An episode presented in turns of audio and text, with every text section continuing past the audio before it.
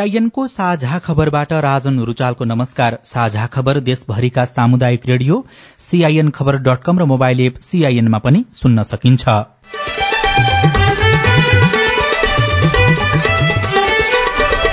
एमाले भित्रको विवाद मिलाउन कार्यदल सक्रिय वार्ता सकारात्मक भएको नेताहरूको दावी जसपा अलग हुने निश्चित छुट्टा छुट्टै गतिविधि गरेर सँगै बस्न नसकिने यादव पक्षको भनाई धोका दिएको ठाकुर पक्षको गुनासो।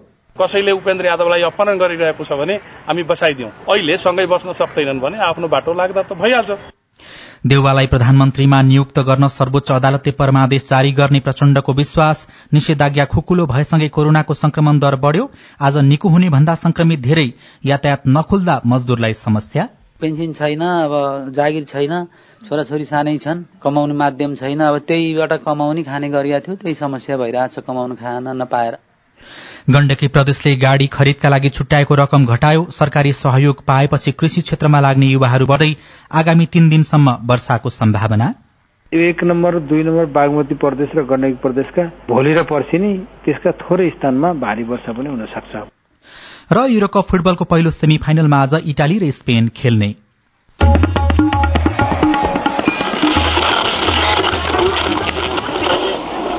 रेडियो। हजारौं रेडियो कर्मी र करोड़ौं नेपालीको माझमा यो हो सामुदायिक सूचना नेटवर्क सीआईएन स्थानीय सरकारसँगै सतहत्तरवटै जिल्लामा समन्वय समिति र त्यहाँ प्रमुख उपप्रमुख तथा सदस्य सहित छ सय त्रियानब्बे जनाले नियुक्ति पाएका छन्। समन्वय समितिका प्रमुखका लागि दर्जन भन्दा बढ़ी अधिकार भए पनि कार्यान्वयनको अवस्था उत्साहजनक छैन। समितिका पदाधिकारी कर्मचारी र जनप्रतिनिधिको पदीय पार्टी र व्यक्तिगत द्वेष विवादका कारण वार्षिक करोड़ौं रकम खर्च भएको छ।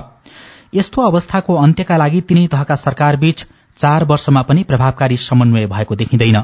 अब खबर नेकपा एमाले भित्र देखिएको विवाद मिलाउनको लागि गठित कार्यदल सक्रिय भएको छ। सिंहदरबार स्थित प्रधानमन्त्री तथा मन्त्री परिषद कार्यालयमा कार्यदलको बैठक आज पनि बसेको थियो। यद्यपि सहमति भने हुन सकेन। बैठकमा सहमति गर्न सकिने विभिन्न उपायका बारेमा छलफल भएको र वार्ता सकारात्मक भएको छलफलपछि कार्यदलका सदस्य सुरेन्द्र पाण्डेले सीआईएनसँग बताउनुभयो। आज ठोस भएन आज त जेनरल कुरा मात्रै ओपिनियन भन्नु अब कसरी यो छलफल अगाडि बढाउने भन्ने बारेमा सामान्य छलफल यही छलफल सुरु हुनलाई नै सकारात्मक रूपमा लिँदाखेरि त भयो नि त होइन फेरि त्यसलाई त? छलफल हुनु त सकारात्मकै हो नि। आज त्यस्तो केही नेताहरूले केही भन्नुभयो? उता पक्षबाट यता पक्षबाट त्यस्तो केही तपाईँहरूले? केही छैन। अब जेनरल कुरा हो। अब छलफल गरौँ निष्कर्षमा पुगौँ भन्ने सबैको थियो। बैठक भोलि फेरि बस्नेछ। नेकपा एमाले भित्र देखिएको विवाद समाधानका लागि दोस्रो तहका नेताहरूको सक्रियता देखिएको छ।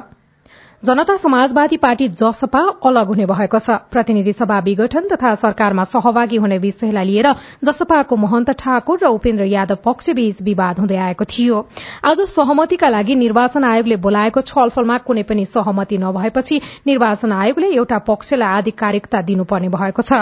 उपेन्द्र यादव पक्षले राजनैतिक दल सम्बन्धी ऐनको दफा चौवालिस अनुसार पार्टीको आधिकारिकता विवाद टुंग्याउन निवेदन दिएपछि आयोगले दुवै पक्षलाई बोलाएको थियो। तर बैठकमा कुनै पनि सहमति जुटेन। आयोगका पदाधिकारीसँग भएको छलफलपछि अध्यक्ष यादव पक्षका नेता महेन्द्र राय यादवले पार्टीमा छुट्टा छुट्टै गतिविधि भएको र सँगै बस्न सक्ने अवस्था नभएको बताउनुभयो। एकताको सम्भावनालाई उहाँहरूको हातमा छ। उहाँहरूले सबैलाई सच्याउनु भने एकता त भइहाल्छ। हामी एकताकै पक्षको कुरा गरेको किनकि विगतमा त्रुटि कमजोरी हुँदै गयो।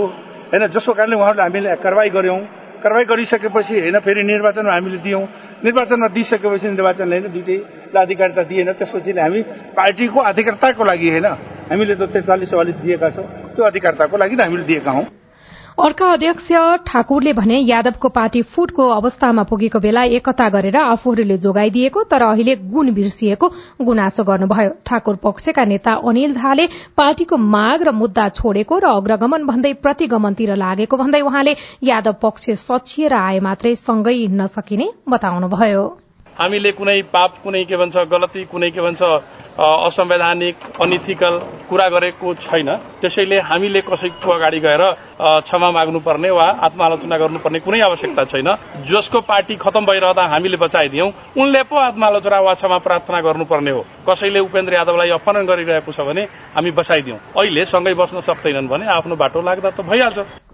दुवै पक्षबीच सहमति नभएकाले ऐन अनुसार पार्टीको आधिकारिकताबारे निर्णय गर्ने प्रक्रिया अगाडि बढ़ाउने निर्णय भएको निर्वाचन आयोगका प्रवक्ता राजकुमार श्रेष्ठले बताउनुभयो।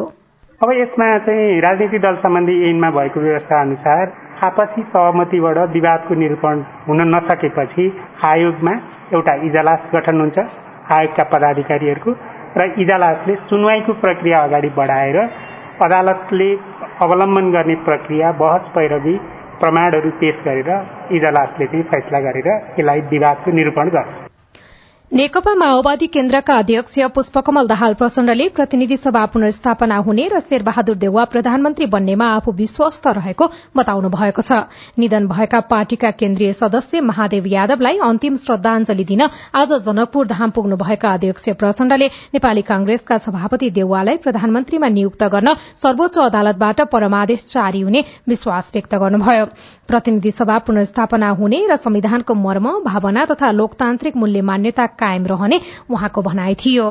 जनकपुरबाट फर्किएपछि प्रचण्ड एमाले नेता माधव कुमार नेपाललाई भेट्न उहाँकै निवास कोटेश्वर पुग्नु भएको थियो। एमाले भित्रको विवाद मिलाउन कार्यदल सक्रिय रहेको बेला नेता नेपाल र दहाल बीच भेटघाट भएको हो। छलफलमा एमाले विवादको विषयमा प्रचण्डले नेपालसँग धारणा बुझ्नु भएको थियो। नेपालमा लगातार दोस्रो दिन निको हुनेको संख्या भन्दा नयाँ कोरोनाका संक्रमितको संख्या बढ़ी देखिएको छ। लामो समय निको हुनेको संख्या बढ़ी हुँदै आएकोमा हिजोबाट भने नयाँ संक्रमितको संख्याले निको हुनेको संख्यालाई उछिनेको हो। निषेधाज्ञा खुकुलो बनाएसँगै संक्रमितको संख्या बढ़िरहेको छ। आज दुई हजार छ सय चौतिस जनामा कोरोना भाइरसको संक्रमण पुष्टि हुँदा पन्ध्र सय पैंसठी जना संक्रमण मुक्त भएका छन्। जनस्वास्थ्यका मापदण्ड पालना नभएका कारण संक्रमण बढ़ेको भन्दै सरकारले जनस्वास्थ्यका मापदण्ड पूर्ण रूपमा पालना गर्न आग्रह गरेको छ। सीआईएनसँग कुरा गर्दै मन्त्रालयका सहप्रवक्ता समीर कुमार अधिकारीले संक्रमण बढ़दै गए फेरि लकडाउन गर्नुपर्ने अवस्था आउन सक्ने भएकाले बेलैमा सचेत हुन आग्रह गर्नुभयो। हामीले जनस्वास्थ्यका मापदण्डहरू पालना गर्न सकेनौँ हामीले समयमा सबै रोग प्रतिरोधात्मक क्षमता विकास गर्न सकेनौँ संक्रमणको चक्र तोड्न सकेनौँ यो भयो भने भोलि हामीसँग अस्पताल व्यवस्थापनमा अस्पतालमा सयया पाउनका लागि अस्पतालमा अरू व्यवस्थापन गर्नका लागि चुनौतीपूर्ण अवस्थाहरू सिर्जना हुने खालको विश्लेषणहरू हुँदै गयो देखिँदै गयो भोगिँदै गयो भने हामीले संक्रमण रोकथाम गर्नका लागि लिनुपर्ने विभिन्न कदमहरू मध्ये विगतमा हामीले भएका लकडाउन बन्दाबन्दी जस्तो अवस्था पनि सिर्जना नहोला भन्न सकिन्न। अहिले नै त्यो निष्कर्षमा पुगिएको अथवा त्यो निचोड निकालिसकेको अवस्था छैन। पछिल्लो चौविस घण्टामा कोरोनाका कारण पन्ध्र जनाको मृत्यु भएको छ। यसैबीच सरकारले गत जेठ पच्चीस गतेदेखि उन्तिस गतेसम्म कोविड उन्नाइस विरूद्धको भेरोसेल खोपको पहिलो मात्रा लगाएका ज्येष्ठ नागरिकलाई पनि आजदेखि दोस्रो मात्रा लगाउन शुरू गरेको छ। स्वास्थ्य तथा जनसंख्या मन्त्रालयका अनुसार चीनबाट ल्याएको भेरोसेल खोपको पहिलो मात्रा लगाएका साठीदेखि चौसठी वर्ष उमेर समूहका नागरिकलाई दोस्रो मात्रा दिइएको हो। सर्वोच्च अदालतले विप्लव नेतृत्वको नेपाल कम्युनिष्ट पार्टी नेकपाका केन्द्रीय सदस्य चुनामणि ओली सहित चौध जनालाई रिहा गर्न आदेश दिएको छ। आगजनी लगायतका मुद्दामा प्रहरी थुनामा रहेका उनीहरूलाई सर्वोच्चले आज रिहा गर्न आदेश दिएको हो। विप्लव नेतृत्वको नेकपासँग सरकारले तीन महिना अघि गरेको सहमति अनुसार पक्राउ परेका नेता कार्यकर्ता रिहा गर्ने भनिए पनि हालसम्म रिहा हुन नसकिरहेको बेला सर्वोच्चले आज यस्तो आदेश दिएको हो। गण्डकी प्रदेश सरकारले अघिल्लो सरकारले गाड़ी खरिदका लागि छुट्याएको रकम घटाएको छ। विभिन्न मन्त्रालयले मागेको अडतीस करोड़ रूपियाँ बजेटमा अठाइस करोड़ रूपियाँ घटाउने मन्त्री परिषदले निर्णय गरेको सरकारका प्रवक्ता कुमार खड्काले जानकारी दिनुभयो। प्रवक्ता खड्काले विभिन्न मन्त्रालयबाट गाड़ी खरिदका लागि मात्रै अडतीस करोड़ रूपियाँ बजेट माग भएको पनि जानकारी दिनुभयो। सरकारको मन्त्री परिषद बैठकले मन्त्री परिषद सदस्य र सचिवालय सदस्यको आवास सुविधाका लागि छुट्टै कार्यविधि पनि बनाएको छ। यसअघिको सरकारले आवास सुविधाबारे कार्यविधि नबनाएकाले आफूहरूले बनाएको पनि प्रवक्ता खड्काले बताउनुभयो। मनसूनी वायुको प्रभावले हाल देशभरका विभिन्न स्थानमा बदली र वर्षा भइरहेको छ। प्रदेश नम्बर दुई र बागमतीमा आंशिकदेखि सामान्य बदली र बाँकी प्रदेशमा सामान्यदेखि पूर्ण रूपमा बदली तथा प्रदेश नम्बर एक बागमती गण्डकी लुम्बिनी र सुदूरपश्चिमका केही स्थानमा हल्कादेखि मध्यम वर्षा भएको छ। आज राति देशका अधिकांश भूभागमा बदली हुनुका साथै प्रदेश नम्बर एक दुई बागमती गण्डकी र लुम्बिनीका थोरै स्थानमा तथा कर्णाली र सुदूरपश्चिमका केही स्थानमा मध्यम वर्षाको सम्भावना रहेकाले सचेत रहन मौसमविद मीन कुमार अर्यालले बताउनुभयो। वर सामान्यदेखि पूर्ण बदलिने हुन्छ। प्रदेश एक दुई बागमती प्रदेश र गण्डकी प्रदेशका धेरैजसो स्थानहरूमा र कर्णाली र सुदूरपश्चिम प्रदेशका थोरै स्थानहरूमा हल्का देखि मध्यम खालको वर्षा हुन्छ। र एक नम्बर दुई नम्बर बागमती प्रदेश र गण्डकी प्रदेशका भोलि र पर्सि नै त्यसका थोरै स्थानमा भारी वर्षा पनि हुन सक्छ। प्रदेश नम्बर एकका एक दुई स्थानमा मेघ गर्जन र चट्याङ सहित भारी वर्षाको सम्भावना रहेको पनि उहाँले बताउनुभयो। साझा खबरमा एउटा खेल खबर युरोकप फुटबलमा आजबाट सेमी फाइनलका खेल शुरू हुँदैछ। लण्डनको बेम्बली स्टेडियममा नेपाली समय अनुसार राति बाह्र पैंतालिसमा शुरू हुने खेलमा इटली र स्पेनले प्रतिस्पर्धा गर्नेछन्। क्वार्टर फाइनलमा बेल्जियमलाई दुई एक गोल अन्तरले पराजित गर्दै इटली र पेनाल्टी सुटआउटमा स्विजरल्याण्डमाथि तीन एक गोल अन्तरको जीत निकाल्दै स्पेनले सेमी फाइनलको यात्रा तय गरेको थियो।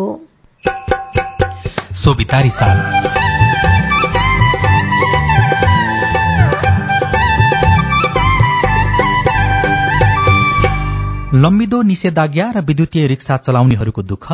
अब यसैको जीविकामा अब परिवार पाल्ने हो। परिवार पाल्न गाह्रो भइरहेछ। अब बच्चा र स्कुलको फीहरू छोड्दैन। त्यस्तै हो जीविका चलाउन अलिक गाह्रो भइरहेछ।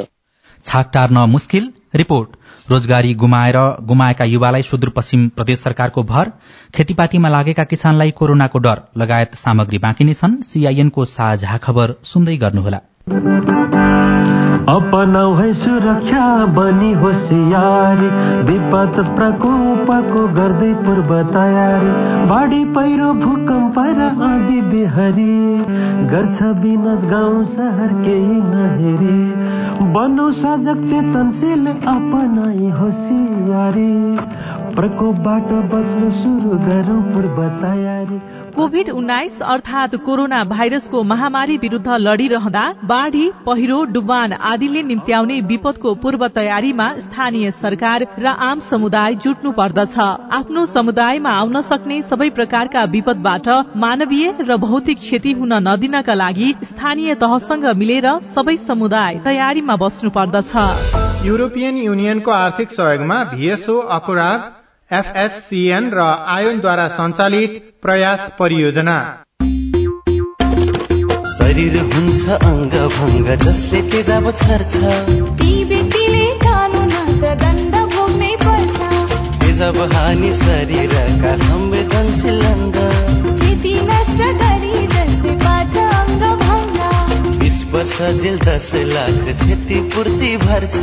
तेजाब हानि जसले मानवीय क्षति गर्छ तेजाबको कारणबाट पीडितको ज्यान गए पीडकालाई हुन्छ ज्यान मारेको सजाय कसुरदारलाई कारवाही पक्का पक्की हुन्छ। घटना हुन साथै पहिले उजुर गर्नु पर्छ कसुरदार उनको भने झन् विनाश गर्छ। हान्ने अपराधीलाई दण्ड दिनै पर्छ। युएन ओडिसीको सहकार्यमा महान्यायाधिवक्ताको कार्यालय। सामाजिक रूपान्तरणका लागि यो हो सामुदायिक सूचना नेटवर्क सीआईएन तपाई सामुदायिक सूचना नेटवर्क सीआईएनले तयार पारेको साझा खबर सुन्दै हुनुहुन्छ। चितवनको राप्ती नगरपालिका तीनका सुजिता भण्डारीको मृत्युको विषयलाई लिएर सड़क प्रदर्शन बढ़न थालेपछि स्थानीय प्रशासनले पूर्वी चितवनमा राजमार्ग क्षेत्रमा कर्फ्यू लगाएको छ। चितवनका प्रमुख जिल्ला अधिकारी प्रेमलाल लामिछानेले पूर्व पश्चिम राजमार्गको राप्ती नगरपालिका एक लोथर पुलदेखि राप्ती नगरपालिका चार डुडुवासम्मको राजमार्ग क्षेत्रको दायाँ बायाँ पाँच सय मिटर क्षेत्रमा कर्फ्यू आदेश जारी गरेको बताउनु भएको छ। काठमाण्डु उपत्यकामा सार्वजनिक यातायातका सवारी साधनहरू सञ्चालनमा आउन थाले पनि जारी निषेधाज्ञाका कारण अन्य ठाउँमा सार्वजनिक यातायातका साधन चल्न पाएका छैनन् जसका कारण व्यवसायी र यातायात मजदूरलाई गुजरा चलाउनै समस्या भएको छ। गैडाकोट साथ गैरीका वीरबहादुर नेपालीको घर खर्च चलाउने माध्यम टेम्पो थियो। दुई महिना भयो टेम्पो घरमा नै थन्किएको छ। आमदानीको स्रोत टुटेको छ तर घर खर्चको श्रृंखला रोकिएको छैन। छोराछोरीको विद्यालयको शुल्क बुझाउन त मुस्किल छ नै। बिहान बेलुकाको छाक टार्न समेत धौधौ परेको छ। ब्याङ्कले छोड्दैन ऋण। आफूलाई छैन इन्कम कहीँबाट नि। अब यसैको जीविकामा अब परिवार पाल्ने हो। परिवार पाल्न गाह्रो भइरहेछ। अब बच्चा र स्कुलको फीहरू छोड्दैन। त्यस्तै हो जीविका चलाउन अलिक गाह्रो भइरहेछ। अब पहिला सुरुमा चामलको भात खाइन्थ्यो भने ढेँडो खाने अब ढेँडो पछि अनि भएन भने आटो खाने। त्यो अलिअलि ब्याङ्क ब्यालेन्स राखेको त्यो पनि सबै सिद्धिने लगाइसक्यो अब सरकारले कहिलेबाट अब लकडाउन खोल्ने अब कन्टिन्यू भयो भने कहाँबाट आफ्नो पेट पाल्ने भन्ने अवस्था निषेधाज्ञा खुकुलो भएको छ तर नवलपुरमा सार्वजनिक यातायात सञ्चालनमा आएको छैन। गैडाकोट साथका केशव बहादुर कुमालको टेम्पो पनि घरमा नै थन्किएको छ। केही समय अगाडि बैंकबाट ऋण लिएर टेम्पो किन्नु भएका कुमाल अब बैंकमा महिना महिनामा किस्ता र ब्याज कसरी बुझाउने भन्ने चिन्तामा हुनुहुन्छ। अब हुने अब अब किस्ता तिर्नु भयो कमाउनु पर्यो खानु पर्यो सबै चिज हेर्नु पर्यो नि त गाडीबाट। दिनमा यस्तै दुई हजार पच्चिस सय हुन्थ्यो अहिले छैन। गैडाकोटका खुम प्रसाद घिमिरे कोविडकै कारण वैदेशिक रोजगारबाट फर्किनुभयो र टेम्पो चलाउन थाल्नुभयो। तर टेम्पो किनेको केही समयमा नै निषेधाज्ञा भएपछि उहाँको पनि आमदानीको स्रोत ठप्प छ। एकातिर टेम्पोमा गरेको लगानी डुबेको छ अर्कोतिर घरमा खाने राशन सकिएको छ। पैसा फसिया छ लगानी फसिया छ। साधारण मान्छे हो कमाएर खाने हो होइन? अब घर पेन्सन छैन अब जागिर छैन छोराछोरी सानै छन् कमाउने माध्यम छैन अब त्यहीबाट कमाउने खाने गरिएको थियो त्यही समस्या भइरहेछ कमाउनु खान नपाएर। टेम्पो चालकहरू लामो समय चलाउन नपाउँदा टेम्पो बिग्रेला कि भन्ने चिन्तामा समेत छन्। स्वास्थ्य सुरक्षाको मापदण्ड पालना गर्दै सार्वजनिक यातायातका साधनहरू चलाउन दिनुपर्ने उनीहरूको माग छ पवित्रा पराजुली सीआईएन विजय एफएम नवलपुर। साझा खबरमा अब हेलो सीआईएन सुशीला श्रेष्ठबाट। नमस्कार म जोराइल गाउँपालिका दुई गुडरको डोटी जिल्लाबाट भावना ओझा र हुकुमहरूले जहिले पनि मलाई सिस्टममा हाम्रो सिस्टममा चले मात्र हाम्रो यो घरमा बस्न पाउँथे नत्र यो घरबाट निस्के भनेर मलाई बारम्बार टर्चर गरिराखेका छन्। महिला भएर महिलाको ठाउँमा बस भनेर महिलाको समूह बनाएर पटक पटक मेरो घरमा आइराखेका छन्। मैले कहाँ जानुपर्छ? महिलाको ठाउँ कहाँ हो? तपाईँको जिज्ञासा मेटाउँदै हुनुहुन्छ जोरायल गाउँपालिकाका कानूनी सल्लाहकार कल्पना मडै। उहाँले चाहिँ अब जोरायल गाउँपालिका वार्ड नम्बर दुईको महिला होइन? उहाँले चाहिँ जोरायल गाउँपालिकाको न्यायिक समिति छ होइन? न्यायिक समितिसँग त्यहाँ उजुरी गर्ने न्यायिक समितिमा गएर होइन? त्यहाँ भएन भने जिल्ला अदालतमा गएर उजुरी गर्न सकिन्छ। उहाँले तपाईँलाई सिधै सम्पर्क गर्न मिल्छ कि मिल्दैन? मलाई सम्पर्क गर्दा हुन्छ मेरो नम्बर छ होइन? अन्ठानब्बे अडचालिस चौसठी तेह्र चौवालिस। मलाई सम्पर्क गर्दा म उहाँलाई काउन्सिलिङ गर्न सक्छु। नमस्कार म जगदीश गिरी पचास आठ कालीगढबाट। गत वर्षको बर्खाको पानीको कारणले हाम्रो स्थानीय क्षेत्रमा भत्किएका घरहरूको राहतको लागि अहिलेसम्म एक वर्ष बित्दा पनि केही सुनवाई भएको देखिँदैन। सरकारले वा सङ्घ संस्थाले नदिएको हो कि अथवा दिएर पनि बिचैमा हिनामिना भएको होला। यस विषयमा हामीले पचाल झरना गाउँपालिकाका उपाध्यक्ष तारा नेउपानेलाई सोधेका छौं। हाम्रो गाउँपालिकाभरि पुनः क्षति भएका पचासवटा घर हुन्। पचासवटा घर दूरी अहिले निर्माण गर्नको निम्ति भोलि नै हामीले मिटिङ राखेका छ। अब जगदीश गिरीको घर पढ्या हो कि होइन भन्ने कुरा बुझौँ तर पचास घर दूरीको बजेट पनि आएको छ। भोलिबाट हामी काम गर्दैछौँ। नमस्कार मेरो नाम सुजता विकास ईश्वरपुर बाह्रबाट सङ्घर्ष बाल क्लबबाट हामीलाई हाम्रो परिवारले कोभिड नाइन्टिनको बेलामा कस्तो रेखदेख गर्नुपर्ने? तपाईँको जिज्ञासा मेटाउँदै हुनुहुन्छ। राष्ट्रिय बाल अधिकार परिषदका कार्यक्रम व्यवस्थापक एवं बालबालिकाको क्षेत्रमा काम गर्दै आउनुभएका नमुना भूषाल बालबालिकाहरूलाई मनोरञ्जन गर्न नपाएको हुनाले बाहिर गएर खेल्न साथीहरूसँग जान नमिल्ने हुनाले अहिले घरभित्र नै खेल्ने खेलहरूको व्यवस्थाहरू सकिन्छ। अभिभावकले बालबालिकाको पढाइमा ध्यान दिनुपर्ने हुन्छ। अहिले अनलाइन क्लासहरू भइरहेका छन्। इन्टरनेटबाट पनि विभिन्न एब्युजहरू हुने गरेका छन्। ती एब्युजहरूमा नपर्नका लागि अभिभावक सचेत हुनुपर्छ। त्यस्तोमा मनो सामाजिक समस्या आयो भने तत्कालै बाल हेल्पलाइनमा अभिभावकले सम्पर्क गराएर बालबालिकाको लागि काउन्सिलिङ गर्ने प्रबन्ध मिलाउन सकिन्छ तपाई जुनसुकै बेला हाम्रो टेलिफोन नम्बर शून्य एक बान्न साठी छ चार छमा फोन गरेर दिइएको निर्देशन अनुसार आफ्नो प्रश्न विचार प्रतिक्रिया र गुनासो रेकर्ड गर्न सक्नुहुन्छ। तपाई सामुदायिक सूचना नेटवर्क सीआईएनले काठमाण्डुमा तयार पारेको साझा खबर सुन्दै हुनुहुन्छ। सरकारी सहयोग पाएपछि कृषि क्षेत्रमा लाग्ने युवाहरू बढ्दै मैले बाख्रा पालनको लागि फर्म भरेको थिएँ। कृषि ज्ञान केन्द्रले चौतिस हजार रुपियाँ अनुदान दियो। त्यो अनुदानले अहिले मैले बाख्रा किनेर बाख्राको व्यवसाय गरिरहेको छु। भारतबाट रोजगारी गुमाएर फर्किएकाहरू सहयोगको अपेक्षामा रिपोर्ट। खेती किसानीमा व्यस्त रहँदा कोरोना महामारीबाट कसरी जोगिने एकजना डाक्टरसँगको कुराकानी लगायत विशेष सामग्री बाँकी नै छ। सीआईएनको साझा खबर सुन्दै गर्नुहोला। तपाईँले सीआईएनको साझा खबरका मुख्य शीर्षकहरू नेपाल टेलिकमको सिम भएको मोबाइल नम्बरबाट पटक पटक जुनसुकै बेला निशुल्क सुन्न सक्नुहुन्छ। तीन दुई एक शून्य शून्य डायल गर्नुहोस् र दैनिक समाचार स्वास्थ्य कोविड उन्नाइस कृषि मौसम प्रकोप र अधिकारका बारेमा पनि निशुल्क सुन्नुहोस्। तीन दुई एक शून्य शून्य सूचनाको संचार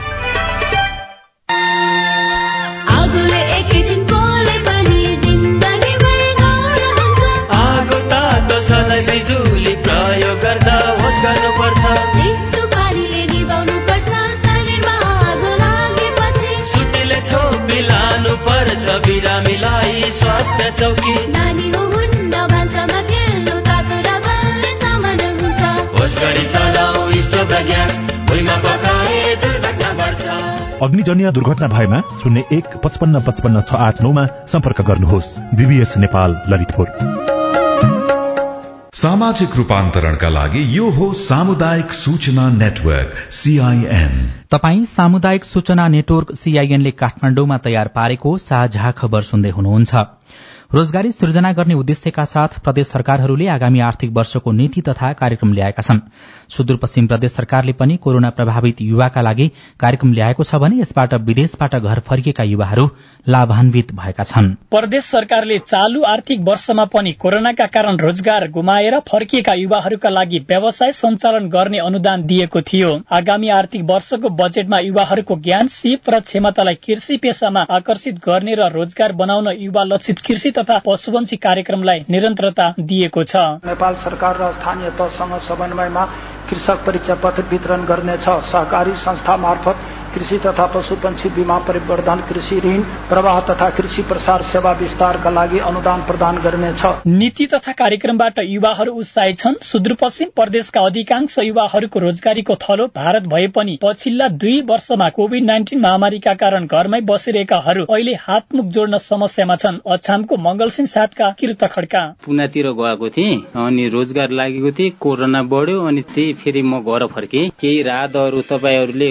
उपलब्ध गराइदियो भने हामी चाहिँ भैँसी पालन भयो बाख्रा पालन कुखुरा पालन यस्तो काम गर्ने इच्छा थियो सर। अछामको मंगलसिंह छका डण्डी प्रसाद भण्डारी गत वर्ष रोजगार गुमाएर भारतबाट फर्किनुभयो। रोजगार गुमाएर फर्केका व्यक्तिका लागि कृषि व्यवसाय सञ्चालनमा प्रदेश सरकारको बाख्रा पालन कार्यक्रमका लागि अनुदान पाउनुभयो। गत वर्ष म इन्डिया गएको थिएँ। अ, दुई तिन महिना होटलमा काम गर्दाखेरि त्यहाँबाट काम गरेको अब पैसा पनि अब सेटले दिएन भनौँ। आठ दस हजार रुपियाँ पैसा निकालेर जेठ एघार गते असममा पुग्यो। त्यो कृषि ज्ञान केन्द्रले अब केही आवेदन फर्म खोलेको थियो। त्यसमा मैले बाख्रा पालनको लागि फर्म भरेको थिएँ। कृषि ज्ञान केन्द्रले चौतिस हजार रुपियाँ अनुदान दियो। त्यो अनुदानले अहिले मैले बाख्रा किनेर बाख्राको व्यवसाय गरिरहेको छु। सुदूरपश्चिम प्रदेशले आर्थिक वर्ष दुई हजार अठहत्तर उनासीको बजेट नीति तथा कार्यक्रम प्रस्तुत गरिसकेको छ। कृषि क्षेत्रको विकासका लागि आवश्यक बजेटको व्यवस्था गरी विभिन्न कार्यक्रम अघि सारेको छ। चालू आर्थिक वर्षको कार्यक्रमबाट बेरोजगारलाई सहयोग गरेको बताउँदै कृषि ज्ञान केन्द्र अछामका प्रमुख छपेन्द्र शर्मा। विदेशबाट फर्किएको र रोजगार गुमाएर फर्केका युवाहरूको लागि पनि भूमि व्यवस्था कृषि तथा सहकारी मन्त्रालयबाट यो आर्थिक वर्षमा कार्यक्रम आएको थियो। यस जिल्लाका एक हजार जना युवाहरूले आवेदन दिनुभएको थियो। त्यो कार्यविधिलाई चाहिँ टेक गरेर हेर्दा एकतिस जना सिलेक्सन हुनुभयो। आगामी आर्थिक वर्षका लागि कृषिको माध्यमबाट रोजगार सिर्जना गर्ने गरी विभिन्न कार्यक्रमलाई प्रदेश सरकारले फेरि निरन्तरता दिएको छ। तीस अर्ब तेत्तिस करोड़ बजेट मध्ये कृषकको माध्यमबाट उत्पादन तथा रोजगारी सिर्जनामा पनि धेरै रकम दिएको बताउँदै सुदूरपश्चिम प्रदेशका आर्थिक मामिला तथा योजना मन्त्री प्रकाश शाह। प्रदेशलाई दुध मासु र अण्डामा क्रमशः तीन दुई र एक वर्षमा आत्मनिर्भर बनाउनका लागि नौवटै जिल्लामा व्यावसायिक गाई भैँसी पालन वृहत बाख्रा पालन बंगुर पालन रैथाने तथा ग्रामीण कुखुरा पालनका लागि फार्म सुदृढीकरण तथा वृहत प्याकेटको रूपमा विकास गरी बजारीकरणमा जोड़ दिन आवश्यक बजेटको व्यवस्था गरेको छु। कोरोना महामारीका कारण रोजगारी गुमाएको तथा केही गर्ने सोच भएका नागरिकलाई प्राथमिकतामा राखेर देश सरकारले योजना र बजेटको व्यवस्था गरिएको जनाएको छ। आनन्द सीआईएन रेडियो एफएम ठूला सैना छाम। कोरोना महामारीको जोखिम कायमै रहेको बेला जनजीवन सामान्य बनाउन भन्दै निषेधाज्ञा खुकुलो बनाइएको छ। निषेधाज्ञा खुकुलो भएसँगै खेती किसानीमा कामहरू पनि शुरू भइसकेका छन्। यस्तो अवस्थामा कसरी स्वास्थ्य सावधानी अप्नाउने अर्म पर्म गर्नेहरूले कसरी कोरोनाबाट जोगिने? साथी स्नेहा कर्णले विशेषज्ञ डाक्टर भोजराज अधिकारीलाई सोध्नु भएको छ।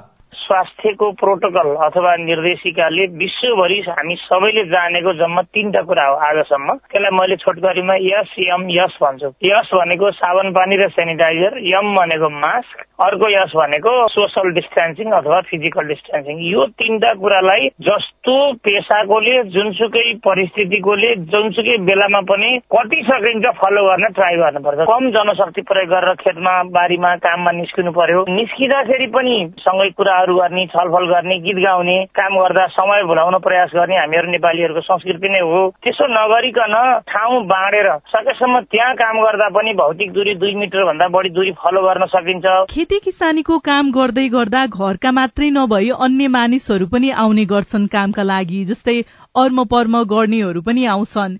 त्यस अवस्थामा कस्तो कुरामा ध्यान दिनुपर्छ भनेको काम गर्न बोलाउने व्यक्ति र काम गर्न आउने दुवैले कस्ता कस्ता कुरामा ध्यान दिनुपर्ने हुन्छ? अरे यसो आलो पालो पर्म काममा आउँदा तीनवटा अवस्थाहरू देख्छु म। एउटा काम सुरु गर्न भन्दा पहिला भने जमघट। त्यो बेलामा मास्क लगाएर सामाजिक दूरी फलो गरेर उहाँहरूको बिचमा सल्लाह हुन पर्यो काम कसरी सुरु गर्ने भनेर। र उहाँहरूले क्षेत्र बाँडेर काम गर्नु पर्यो। त्यो बेलामा मास्क नै नलाए पनि यदि तिन चार मिटरको दूरी फरकमा काम गरिन्छ भने केही पनि भएन। बिहान जसरी सुरु गरियो त्यसरी नै फेरि त्यही त्यही व्यक्तिहरूको बिचमा दूरी कायम गर्दै काम गरियो भने कोरोनाको खस हावामा किटाणु उडेर कोरोना सर्ने होइन के? त्यो दूरी चाहिँ दुईदेखि तिन मिटरको दूरी राम्रोसँग मेन्टेन गर्न सकियो भने बाहिरी वातावरणमा कोरोना सर्दैन भन्ने छ। र पैसा लिँदा राख्दा बेलुकामा काम सकेपछि जाँदा कुराकानी गर्ने छलफल गर्ने बानी छ त्यसलाई चाहिँ अहिले रोगको कारणले गर्दा निरुत्साहित गर्नुपर्छ। काम गर्दै जाँदाखेरि अब खाजा र खानाको पनि कुराहरू आउँछ। यस्तो बेलामा खाना र खाजा त्यसपछि पानीको व्यवस्थापन कसरी गर्न सकिन्छ ताकि कोरोना संक्रमणको जोखिमलाई कम गर्न सकियोस्? ठ्याक्कै खेतमा काम गर्न चाहिने बेसिक पूर्वाधारहरूलाई मिलाइदिने मात्रै खाजा पानी त्यसपछि जम्मा भएको फोहोरहरूलाई व्यवस्थापन गर्नलाई दुई तिनजना मान्छेहरू राख्ने र ती मान्छेहरूले चाहिँ झन् बढी स्वास्थ्यको प्रोटोकल फलो गर्ने र ती व्यक्तिहरू चेन्ज नगर्ने क्या त्यो दिनको लागि त्यही व्यक्तिहरूलाई नै डिजाइनेट गर्ने। तिन चार दिनको काम हो भने तिन चार दिन पनि उनीहरूलाई नै लगाउने खेती किसानीको काम सँगसँगै किसानहरूले सामान खरिद गर्ने मल बिउ बिजनका लागि कार्यालय र बजार जाने आउने गर्छन्। यस अवस्थामा किसान र व्यापारी तथा सरकारी कार्यालयमा कस्ता खालका सावधानी अप्नाउनु उचित हुन्छ? लिने मानिसको र बाँड्ने मानिसको बिचमा एउटा दूरी मेन्टेन गराउन प्रयास गर्नु पर्यो र लिनेहरूले पनि त्यो लाइनमा पनि त्यो नियम चाहिँ अनिवार्य हरेकले नबुझेर होइन क्या यो बुझेर कार्यान्वयन नगरिएको कार्यान्वयन गरियो भने त्यो क्षति न्यूनीकरण हुन्छ। एमाले भित्रको विवाद मिलाउन कार्यदल सक्रिय बनेको छ वार्ता सकारात्मक भएको नेताहरूले बताएका छन्। जसपा अलग हुने निश्चित भएको छ छुट्टा छुट्टै गतिविधि गरेर सँगै बस्न नसकिने यादव पक्षले बताउँदा ठाकुर पक्षले भने धोका दिएको आरोप लगाएको छ। निषेधाज्ञा खुकुलो भएसँगै कोरोनाको संक्रमण बढ़ेको छ आज निको हुनेहरू भन्दा संक्रमित हुनेहरू धेरै थपिएका छन्। र युरोकप फुटबलको पहिलो सेमी फाइनलमा आज इटाली र स्पेनबीच प्रतिस्पर्धा हुँदैछ। हवस् आजलाई साझा खबरको समय सकियो। प्राविधिक साथी सुनिल राजभारतलाई धन्यवाद। भोलि असार तेइस गते बिहान छ बजेको साझा खबरमा फेरि भेटौँला। अहिलेलाई म राजन रुचाल पनि विदा हुन्छु। नमस्कार शुभरात्री।